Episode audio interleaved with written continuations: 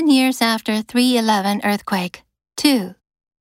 I got the tip in a phone call shortly after arriving in Fukushima from the retired executive of a Japanese utility in another part of the country that also operated nuclear plants.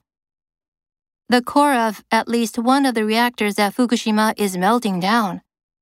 He bluntly said, without my prodding for an assessment. There was concern in his voice and hints of a cover up.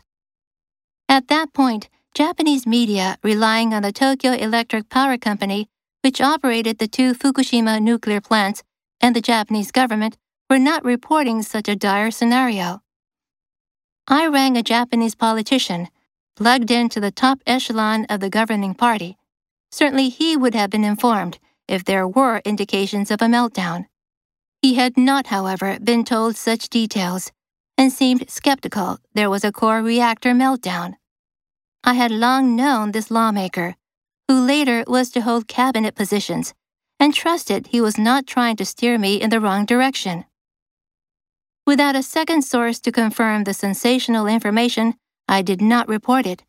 A day later, it would be evident that my primary source was probably correct when the chief cabinet secretary, Yukio Edano, admitted that a partial meltdown in Unit 3 was highly possible.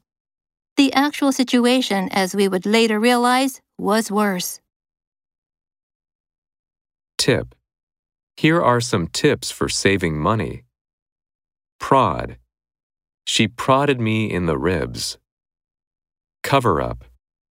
They attempted a cover up of the incident. Dire. She was living in dire poverty. Echelon. The upper echelons of society. Skeptical. I'm a bit skeptical about what he said.